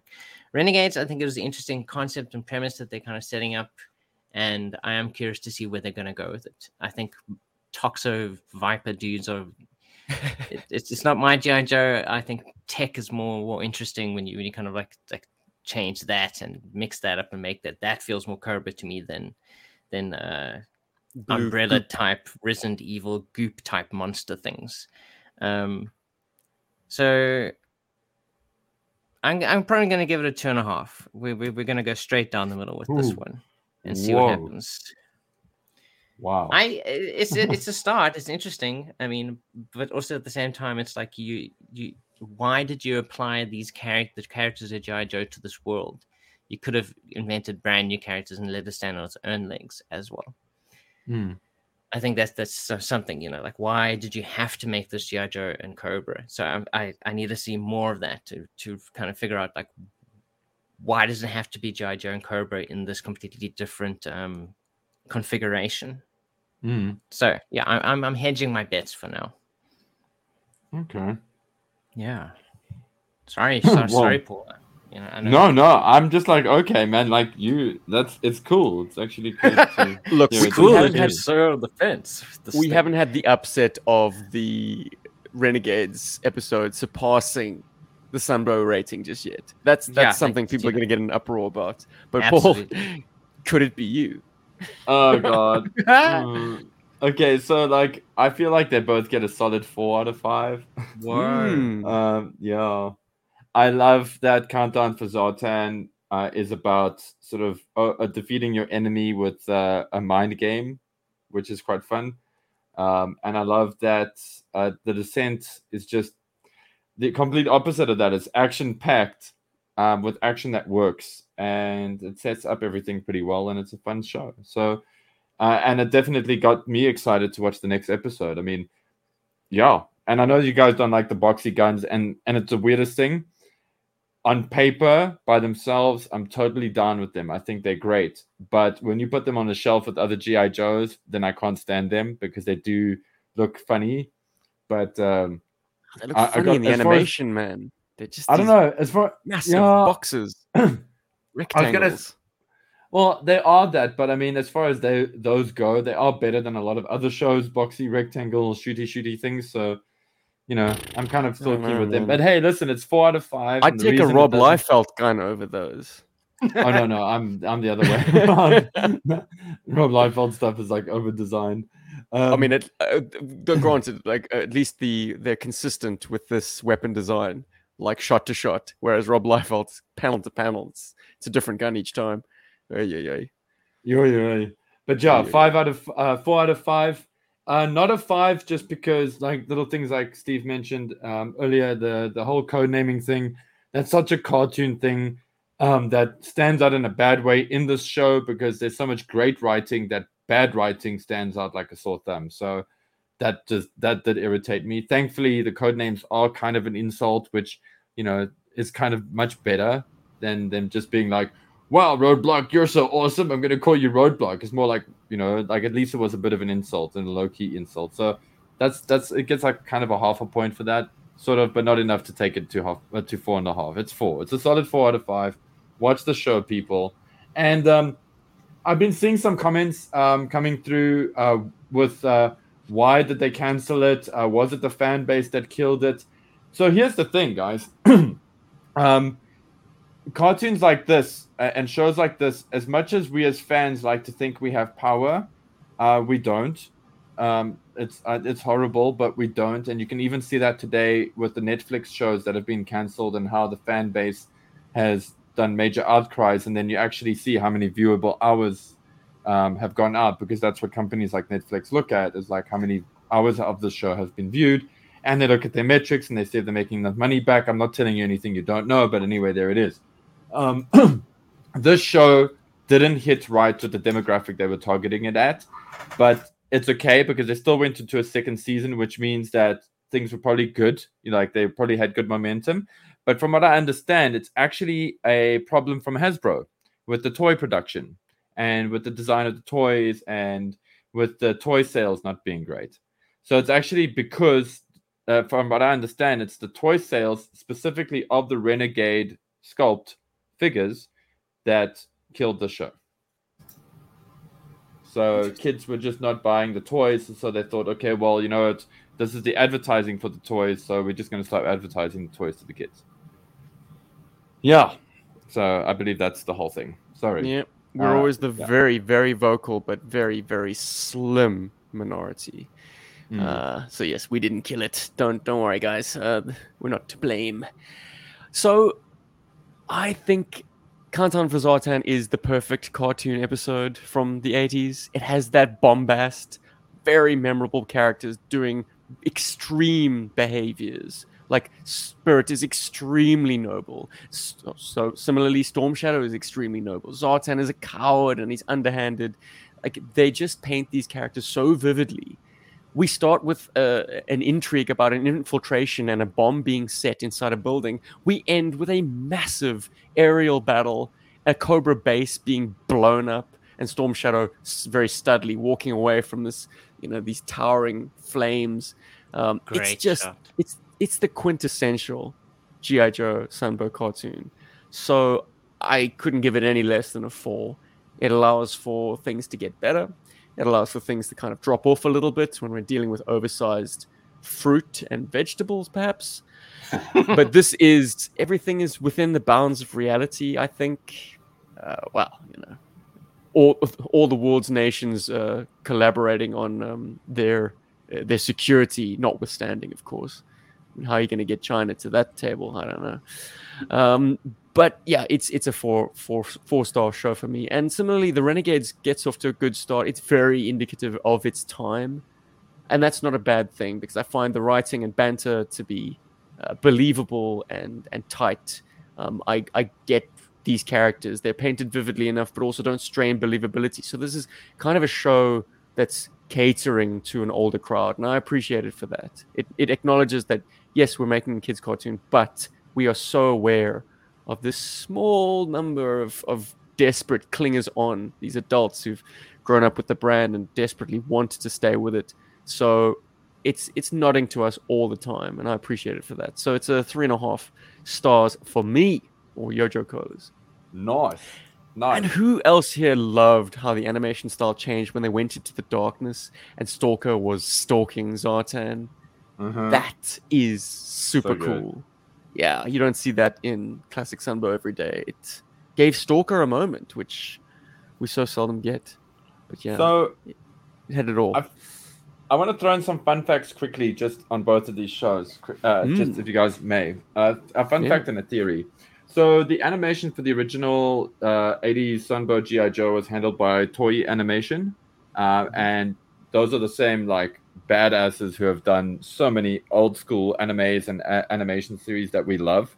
Um, namely, uh, they did support work for Macross, which is also known as Robotech, for some people. Uh, you know, Star Blazers, Storios, uh, Transformers. Uh, the list goes on. They've done so much stuff, and that's why there's such a such a great anime esque feel to a lot of those old '80s cartoons. And then um, fast forward to Renegades. Uh, I mentioned the awesomeness that is the character designer, but that whole show, ironically, was done in Canada. so, which is not Sounds like- a boot, right? yeah, because I mean, listen, Canada has some of the best anime pro- uh, animation production studios in the world, um, and it's really really awesome. And uh, yeah, but it's just ironic how, like, in my eyes, one of the best GI Joe series ever made uh, is not made in America, well, in the US of it.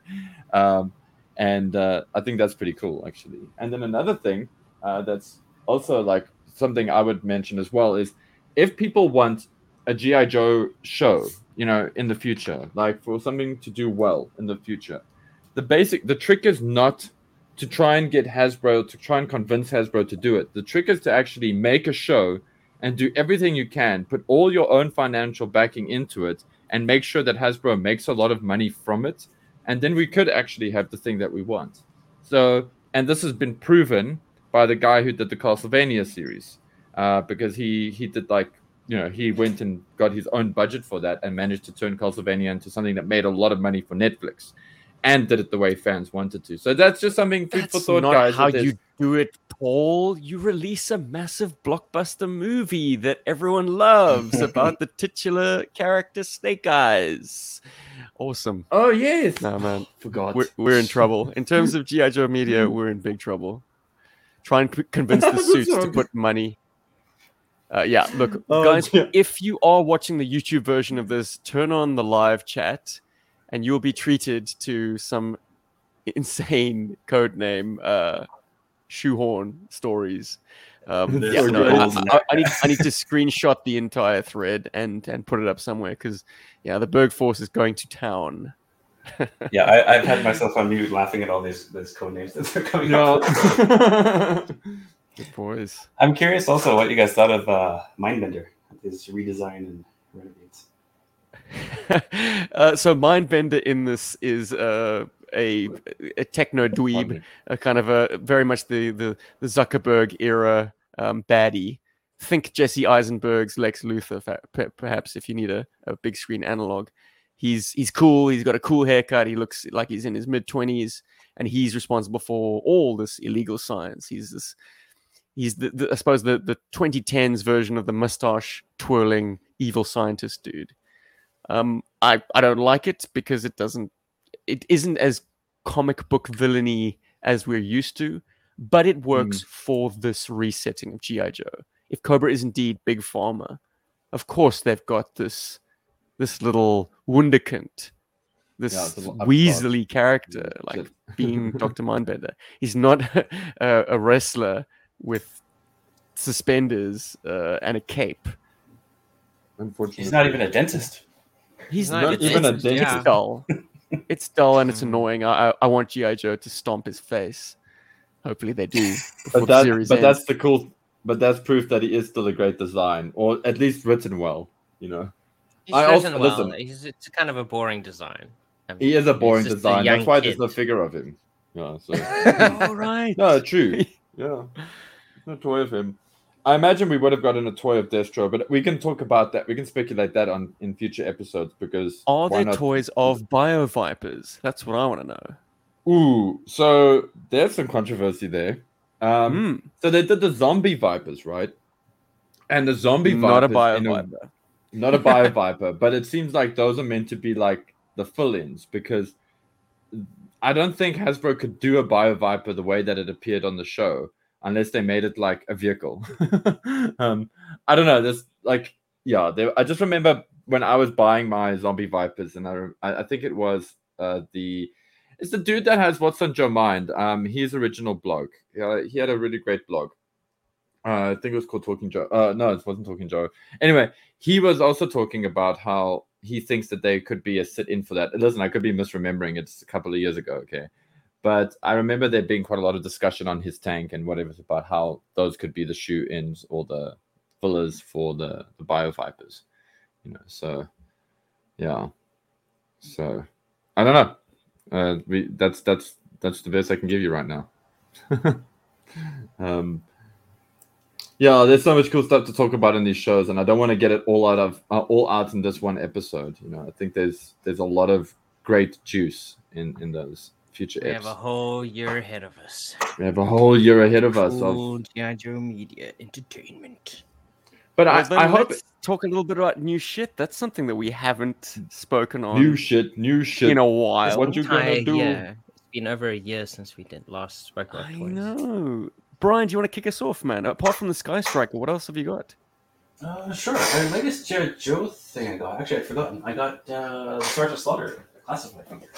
Ah, nice. Um, I got Cool. some Transformer stuff too, but that's probably not. Uh, Now, do you keep the, the mini slaughter on card, or do you pop that little guy out so we can hold him? uh, I'm keeping him on card, and a lot of that stuff just goes into as a Ziploc bag. To be honest, I don't really need that. it's cool, but I don't, I don't really need it. I just I got him standing on my shelf with his uh, hands on his hips and, and looking tough. But uh, yeah, the uh, the swagger stick and the, the little mini stars just went into the bag. But uh, he's a good figure. I think classified's getting a lot better. Um, I uh, on my my channel is full of a lot of griping about uh, classified when they got started. Um, the last video I put up was just about you know fixing things that bother me. I don't think it bothers everybody. I think it's just my little nitpicks, but um, they're better. I got uh, Stalker as well recently and uh, Tomax. Um, they're they're definitely getting better. I like that the joints feel smoother and they actually come with uh, real world weapons now. And the Happy backpacks stay in the backs. for the most part, yeah. so Excellent. I, I get I get really frustrated about that stuff because I think that you know if they had this stuff nailed down tight in the eighties, uh, forty years ago now, they, they should be able to do as good or better nowadays. So when they don't, it's like I can. Ah, But Brian, as we've seen with the retro O rings, clearly all those processes, all that, all those magic ingredients. The, the- I always talk about it in the sense of the, the, that Hasbro lost the recipe for original Coke. Like Yeah. they can't replicate GI Joe as we know it. It's like they every t- team that they like hire and then fire and then hire another team and then fi- like they start from zero and everyone has to build these figures up uh, the best of their knowledge uh, from the ground up. So that's why GI Joe is playing catch up with Marvel Legends, for instance, in the the six inch scale. Like, and they suddenly have to build the architecture for the backpacks afresh because I mean, Marvel Legends don't need backpacks, so they've Yeah, I agree. it. I- man. I agree. I think that's a good analogy, and like, yeah, I think uh, they just need people that know what they're doing, to, that they care about it. Um, probably that there's. I think the creative people probably do care. There's probably business stuff that's going on behind the scenes, or cost cutting, and yeah, and then the creative people get fired because uh, the, the the company Yeah, yeah. needs to look better on paper to the, the shareholders. So Right, they I cut think- costs by cutting humans. you guys might know more about this, but probably I think they do a lot of sort of you know independent contractor type stuff instead of having in-house people that, that know, you know, that are Mm. there for years. And anyway, but they are they are getting better. I think I just wish they didn't cost them. But Guys, uh, yeah, not- that's that's what I got. Paul, I know Well- you got some new shit kicking around. I did get some new shit. It's like some cool, exciting stuff. So I I'll start off with this one just because it's kind of uh, super recent. Uh, I got a classified stalker and a classified uh, crimson guard. Uh, the stalker you can actually catch my review and my thoughts of it on the YouTubes. Uh, the crimson guard will follow very shortly um, because I've refined refined it quite a bit. Um, in terms and and also just to add to what Brian was saying, uh, yeah, I believe Hasbro definitely does outsource a lot of the actual toy design and the 3D modeling and all that stuff, uh, which is why I often refer to it as the the design team or the Hasbro design team, not necessarily Hasbro directly. Uh, when I when I talk about you know when I when I try to compliment the people that were involved in the figures because they never get credited on the box, which is a damn shame. But anyway, Anyway, so that said, I got a very cool Stalker classified. I'm really, really loving it. It's the toy for me that just keeps on giving. Um, the CG is not that far behind it, but you'll catch all my thoughts on my re- in the review. And I got some vintage stuff, um, which uh, I got to close out last year with, but I only received it uh, early this year, and that is uh, version three Snake Eyes. Uh, that's the the one with the cool neon swords.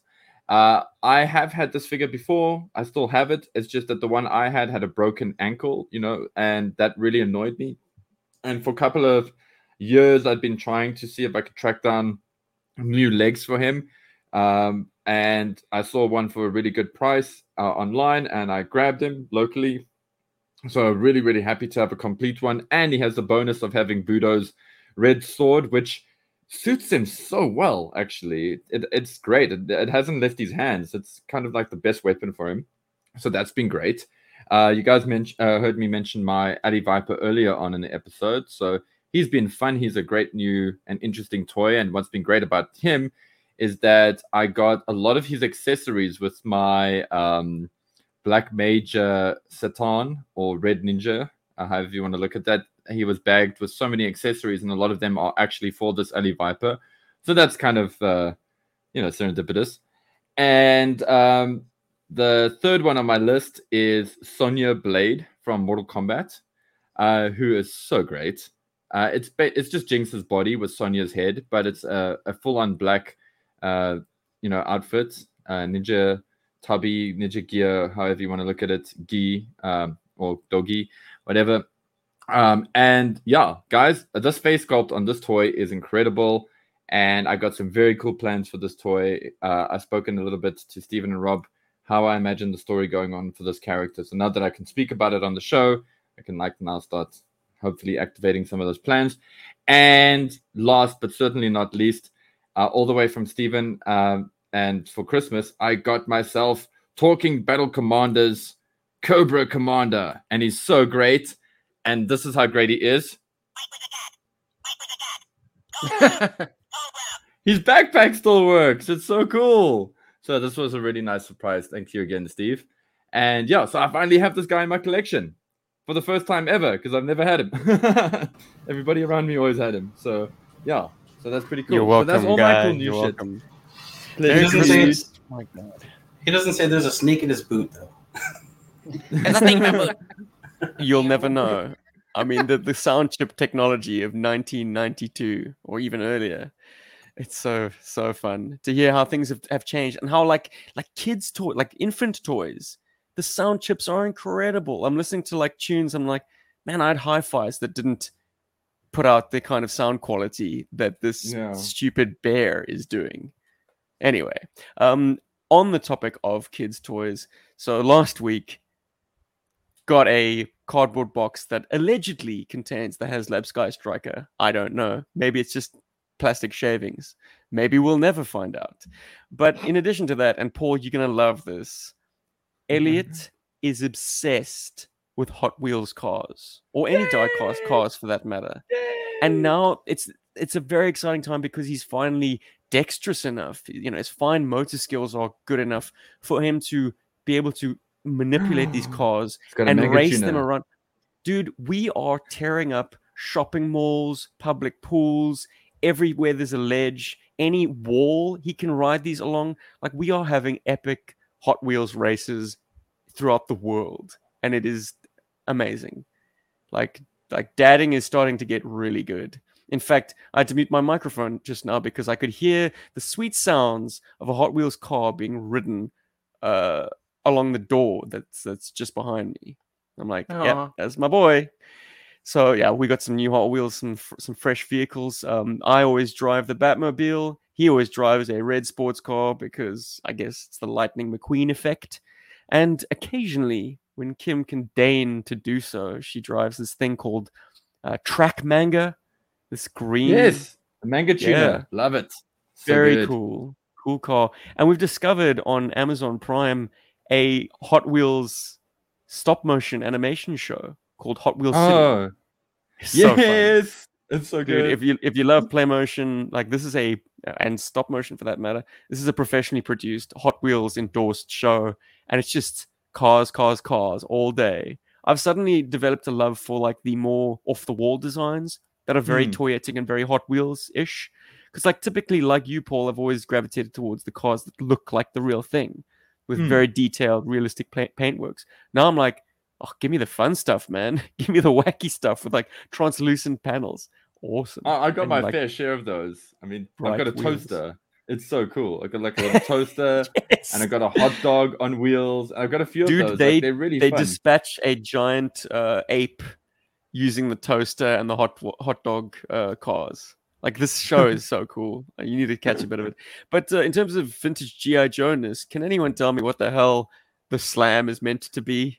I think it's fun, but yeah. So it's been suggested online that it's like a two-seater porta potty. You can kind of stare lovingly into your your uh, friend or partner's eyes while you drop it like it's hot.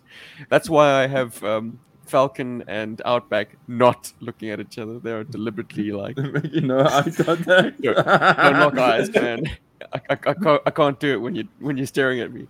But yeah, man, this thing is all kinds of weird. It looks like it's sculpted to be on train tracks because it's got these little like sculpted wheels. roller wheels, Yeah. but it's got the dumbbell wheels as well. There was obviously a, a course direction somewhere in its history to make it a static or, or semi-mobile artillery piece because it's strange. I've never liked the four barrels like clustered into one housing. I've never liked the little red missiles that are going to burn your occupant's arms off. Um, a hidden feature which I did not know about. Well, okay, it's got a tow hook, which suggests to me, obviously, which kind of hammers home the point that it is supposed to be self-propelled and not supposed to be towed, which is so weird. Because when I first saw it, I was like, "Oh, it's a towable weapon weapon system, like like a, a hell or a, a whirlwind." No, no, guys, this thing does the towing. Weird. What? And then the leveling legs that slide out very they're loosely, weird. I may add.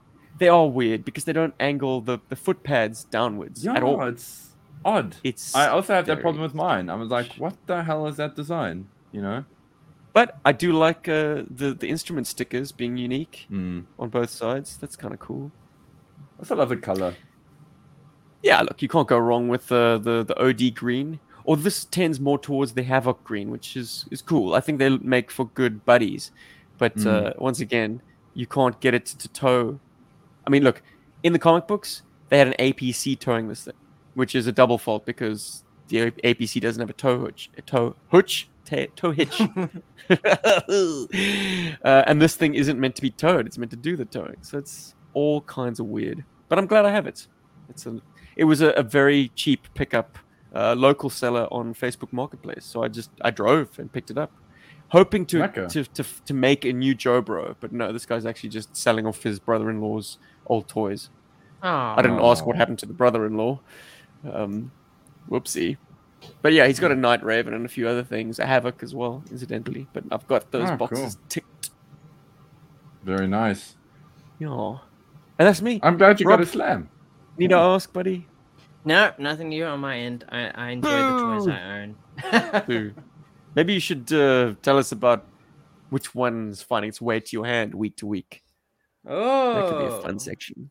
Could be Maybe we'll do that next time. I, I don't know if you uh, want to dive into a YouTube comments thread from last uh, session. Is there one Oh, that uh, jumped out at you? Tons of really great ones, but I, I, I, I always seem to gravitate to the funny ones. Um, Derek Falk, a bunch of drunk dudes playing with priceless '80s action figures. Lol. and then bar, who was our guest on the show, was like, "I was not drunk. I only had one beer." Great stuff, man. But lots of great responses, though. I mean, like really detailed responses, actually, um, in regards to uh, the, the the comics themselves, as well as like um, Jim Shooter and um, the Sky. Some comments on the Sky Striker, even even then. So Hmm. definitely worth checking out the entire comic uh, comic book section, comment section. Yeah, man. Incidentally, I I did check out that Jim Shooter podcast. Uh, Mm, good. Yeah.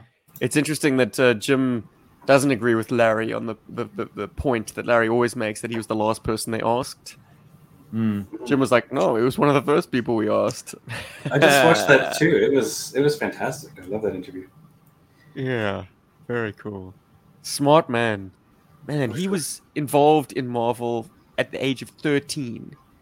He Yeah. wrote a Spider Man story for Stan Lee, and Stan was like, yeah, keep writing. You're my We'll, man. we'll, we'll be, we'll be publishing the, the, the stories of a 13 year old. Here, One day team you'll up be with my a, boss. you, you, yeah, you can tell a veteran artist uh, what stories to, to, draw, to draw. I mean, that must have been an interesting power relationship. Yikes. Yeah, he was saying he was. Uh, I think he was 26 when he was running things there, and uh, Yes, Wow. editor, What am I doing with my life? Marvel 26. Insane. Yes, so once again, Talking Joe has the skinny on Jim Shooter and all his Joe and non-Joe related stories. Uh, he's a fascinating guest, and for an older fella, his mind is still sharp as a tack. So it's a Oh, pleasure to listen yeah. to. hmm Yeah. hmm Yeah. All right, boys. I think it's time we wrap up on episode 283. Oh, by the way, if you are of an aviation bent and you see that the runway inclusion in the HasLab Sky Striker has runway 83 on it, you know all too well that no runway in the world could be called runway 83. Anyways, why he asks? Because there are points on the there are points on the compass. So Okay. and you always drop the the zero. So like runway 18 is 180 degrees, which is due south. Uh huh. Uh, runway 01 would be straight ahead, d- due north. So eight three, like there isn't like eight hundred and thirty doesn't exist on a. Oh, I Of suppose it you could can. be. You just keep going around. Shh. 80, 83 degrees is just it's just north of of east okay Well, sorry there you go, scratch, Stephen. scratch that from the record i don't know what i'm know, talking about Stephen. Hey, but I learned something new today, so thank you but for face but face six nine is shaking his head he's like no He's he's like, like matter. He's like, oh god. you can call your runway dave if you want guys i'd like to thank uh, on behalf of gi joburg brian thank you dude pimp your channel Oh, thanks get, so much. get it in there Well, a little bit about transfix for having me. Yeah, Transfixed on uh, YouTube, and I also have an Instagram, which is uh, just pictures of things, mostly of uh, uh, comparison side by side stuff, um, and little fixes that I don't show on YouTube. Um, I'm trying to do some more shorts and things like that, just playing around. Um, it's yeah, it's just it's just because when I was a kid, I used to you know hack up my toys and try to fix them. Um, I know there's people that do it better out there, but uh, this is just kind of the quick and dirty type of fixes. So uh, yeah, Transfixed is. And word to so the wise, uh, you want to tap on the channel that has Cup as its avatar because if you type transfixed into YouTube, you might find some interesting alternate uh, suggestions. But yes, the link to the channel is also in the description below. So scroll down and hit that link, baby. Thank you so much for having me on. This has been great. We've had a great time. Awesome. Hell yeah. And I guess man. there's only one thing left to do to tie a, a nice ribbon in this episode, and that's a, a hearty Yo Joe. Joe. and thanks to our patrons. Oh, yeah. there they are. Boom. Thanks, guys. Your three plus dollars a month keep the lights on in GI Joburg HQ. Keep us in fresh toys and keep us from questioning what the hell we're doing, stealing time away from our family to agonize over should I have That's Zartan plan. drop the detonator Absolutely. before Oh. or after he takes the punch? Hmm. My Hmm. gran really misses me at midnight on Sunday. we used to Let's get out of here, boys and girls. Bingo. See you in a brief two weeks where we'll be rotating back to a classic comic book issue and a slightly less classic comic book issue. But in the interim, if you're listening to this and you've gotten this far, guess what? Here's some inside scoop. We will be debuting a brand new for 2023 Play Motion this next weekend. Wow. Stay we tuned for details. those we will be doing a live event in the lead up for it because it does it does add a new segment to or new new chapter I should say to a very old storyline an unresolved storyline. So we're going to be doing some callbacks and some call forwards and I'm very pleased with it. I think it's got a, a heady mix of character development and intrigue and obviously action. And the most important thing of all is the Yeah. big finale was shot the three GI Joe big members all together at long last. So it's How's that possible? it's all kinds of history in the making. So don't miss it. Uh, a brief, I suppose, as of release of this, a brief five days away. so soon. We're out. Yo, Joe. Bye. Yo, Joe. Berg. Berg, Berg, Berg, Berg, Berg, Berg.